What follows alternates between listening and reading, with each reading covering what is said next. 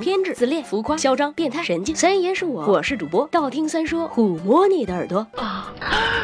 十万个为什么，你一定会对下面的场景非常熟悉。在电影或者电视剧的高潮部分，最终的大 boss 手拿武器对准躺在地上满身是血的主角，却并没有立即马上刻不容缓的干掉他，而是傻了吧唧的侃侃而谈。想当年我可是这段追忆往昔峥嵘岁月的回忆，洋洋洒洒犹如滔滔江水绵绵不绝。最后只听砰的一声，你们懂的，大 boss 被主角或者主角的配角们干掉。对，就是这个套路。大 boss 常常在占尽优势的时候话太多，该开枪的时候非要剖析自己的内心。新世界给了主角充分的时间逆袭，其实潜台词就是你在干啥呢？我都说的口干舌燥了，怎么还不来干掉我？于是主角愉快的满足了他们的愿望。问题是，为什么这些坏人大 boss 总是功败垂成，死于自己的话痨呢？最重要的原因是剧情需要，主角死了你还看个毛啊！不过话又说回来了，艺术往往来源于生活而高于生活，现实生活中的坏蛋往往也死于话太多。为什么？因为坏人也是人，他要杀人的目标和杀人是不对的良知产生了巨大的分歧，他们喋喋不休的说，其实是在说服。服自己心里的尚未泯灭的天使，把自己杀人的或者干坏事的行为合法化。另外，说话也是在寻求认同感。简单的说，就是我需要你认同我杀你这件事儿，服不服？不服，我要把你说服。当然，说这些不是为了鼓励大家办坏事儿的时候闭嘴，而是为了告诉大家一个亘古不变的真理：祸从口出，闷声才能发大财呀。呃，看我这么能说，这辈子估计也就只能是这逼样。唉，